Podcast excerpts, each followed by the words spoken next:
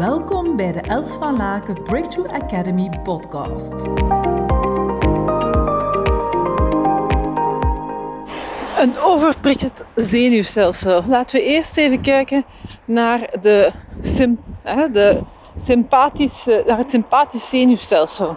Of dus het eh, zenuwstelsel dat juist weer heel kan geactiveerd worden. Die kan helpen dat we dingen gaan doen die ons adrenaline stoten geeft en uh, die mogelijk maakt dat we zaken ondernemen. Maar je kan daar ook in vastgeraken. Je kan daar ook in stuk geraken in, dat parasympathisch, uh, sorry, in het sympathisch zenuwstelsel. In de volgende inspiratie zal ik praten over het parasympathisch zenuwstelsel. Maar nu even over het sympathisch zenuwstelsel. Ja, um, je kan dan in een te versie van jezelf komen. Te hard werken, blijven doorgaan. Um, soms merk je ook dat je bijvoorbeeld gaat ratelen, ratelen, go, go, go, niet stoppen. Alsof je niet tot rust kan komen. Wat dat we kunnen gaan zoeken in het para, para, parasympathisch zenuwstelsel van parar in Espanol. Dat wil zeggen stoppen.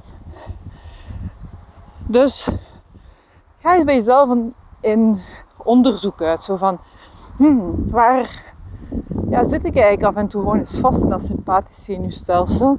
In steeds die pieken te gaan zoeken.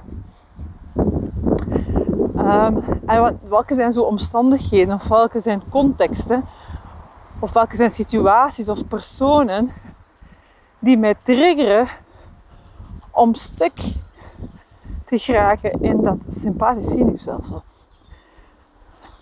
Bijvoorbeeld voor mijzelf, als we in de ochtendrush zitten met de kinderen en mijn kinderen hebben ruzie te maken met elkaar en die, dat, die hebben allebei een heel actief sympathisch zenuwstelsel, die, uh, die, zijn, die doen dat dus niet stil, dan kan dat mij echt ook zo overactiveren. Alsof mijn hersenen even tilt gaan slaan. Zo van, kom aan, tik, tik, tok, tok, tak. En zo ook dat overhaasten die er dan kan komen, dat ongeduldige die er kan komen. Um, van vooruit, vooruit, vooruit. Vooruit met die heid. En misschien is dat iets wat je ook wel kan herkennen. En de vraag die we ons af en toe kunnen stellen, is van oké, als we daarin die stuk in gaan, blijven we gaan, blijven we ratelen en doen. Wat kunnen we al doen? Een klein beetje om naar de andere kant te gaan. bijvoorbeeld, als je kijkt tussen het begin van deze inspiratie, waar ik juist uit de muziekschool kwam van mijn kinderen, en dus in een groter niveau zat van het sympathisch zenuwstelsel, versus nu, waar ik bijna aan mijn auto ben, en veel rustiger al praat, zachter praat, meer adem, en eigenlijk blij ben dat ik nu een half uurtje op de piano thuis ga oefenen voor mijn pianoles plaatsvindt. En denk ik, ah, oh, daar kijk ik nu naar uit. Dat ik mij alleen maar dien te concentreren op het tokkelen van die, op die piano. Het geluid die daaruit komt. Um, en daar in die rust te gaan. En om dan vervolgens daarna weer naar de pianoles te gaan en samen met mijn dochter een fijne pianoles te beleven bij onze lieve Priscilla, onze pianolerares.